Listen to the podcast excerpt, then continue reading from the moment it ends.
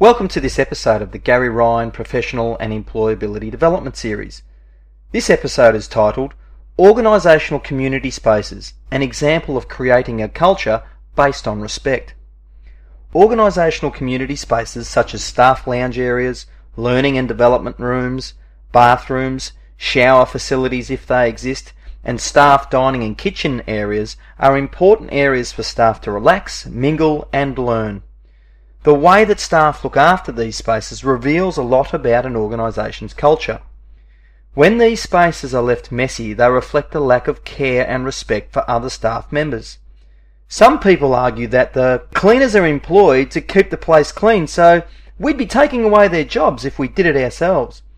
Such arguments seem to forget that most cleaners don't arrive until the evening, and I've never experienced an organisation yet where there wasn't enough work for the cleaners to do, even if a positive culture of keeping community spaces tidy already exists. Behaviours such as dirty dishes left on tables in the staff dining kitchen areas reflects a lack of respect for the next person who might like to sit at your table. Used towels left on the floor of a staff shower facility reflects the same lack of respect. Who wants to pick up someone else's dirty towel? Rubbish left in training and development rooms reflects disrespect for the next people using that room. The people who do these behaviours may not even be aware that what they are doing is disrespectful, which highlights the power of deep seated mental models at work. If you're unsure what mental models are, then you might want to see the episode The Importance of Raising Our Awareness of Our Mental Models. The mental models behind disrespectful behaviour. The mental models that may underpin these behaviours are quite interesting and may reflect combinations of the following deep seated views. Number one, it is not my job to clean up. Two, cleaning is a low level job that is below my status.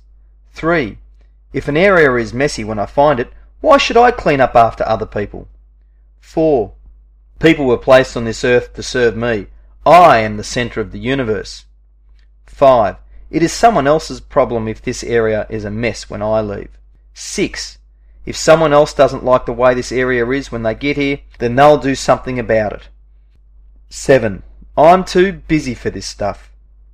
What I have found interesting over time is how people who seem to hold the above mental models are also the very same people who become quite indignant when they enter an area and it is not up to the standard that they expect it should be when they want to use it. In many ways, they hold a very hypocritical view of the world. Simple behaviours that demonstrate respect for community spaces. Next, I will share with you a list of six simple examples that demonstrate care and respect for other staff members.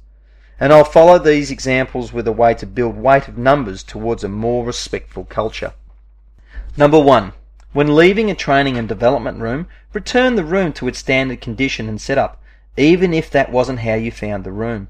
Number two, Always clean up the space that you use in the staff dining area and place rubbish in the bin and dirty dishes in the appropriate washing space if one is provided. And if one isn't provided, either take your dirty dishes home to wash or wash them in the staff kitchen. Number three, leave a staff shower area clean, ready for the next person to use it. Four, place the paper towels used for drying hands in a staff bathroom in the bin and not on the floor. Number five, Remove litter and cutlery from a staff lounge area as you leave it. Number 6. Remove out of date posters and information from bulletin boards in public spaces when you notice them. And there are many other behaviours that you could do, so this certainly is not an exhaustive list. Some people do not realise that the internal spaces of the organisation send a very strong message to outsiders about what the organisation is really like. If your organisation seeks to be respected by the outside world, then the people within the organisation have to show respect toward each other, and this respect is often demonstrated through how community spaces are respected. Many members of this online learning community are full-time or part-time students. The same principles apply. If you respect others within your educational institution, then you will respect the community spaces that you use, always considering the people who use that space after you. Building weight of numbers toward a new culture. The following three steps can be highly powerful with regard to shifting a culture that may be disrespectful of organisational community spaces. Step 1. Model the behaviour that you desire. Walk your beliefs by ensuring that you show respect to others when you use community spaces. Initially, this may involve cleaning up after other people when you first enter a space, or it might include cleaning up after them after they leave. Step number two.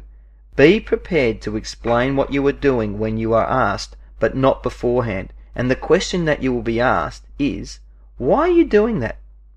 When someone asks you why you are doing what you are doing, they are effectively opening the door to their learning. Over time, I have found the practice of waiting for people to open the door to their learning to be far more powerful than standing on a chair and preaching to them. In this context, you must be prepared to be both patient, a servant leadership attribute, and to be able to explain why you are helping to keep the community space clean. This is the path to building weight of numbers. As people develop an understanding of what you are doing, more and more of them will start to demonstrate the behavior and just like an exponential curve rises sharply, a culture can quickly change when it has weight of numbers supporting the change. If there are a number of staff that you know who might already be sympathetic toward changing the culture, engage their support in practicing the steps outlining in this episode. It really is amazing how powerful weight of numbers can be. Step 3.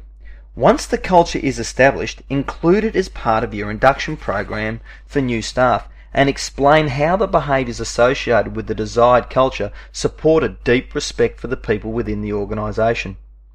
If you work in an organisation where your community spaces show disrespect toward other staff, you may be surprised to discover that other people feel as frustrated by that behaviour as you do.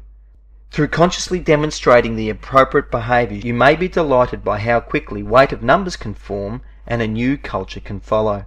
The impact of improving a culture in this manner cannot be underestimated. In fact, I strongly argue that there is a positive flow and effect to performance. Why? People become the best they can be when they operate within a culture of respect. And who wouldn't want that outcome? If you would like to find out more information on our professional and employability development series, please contact us at orgsthatmatter.com or visit our online learning community at studentsthatmatter.ning.com.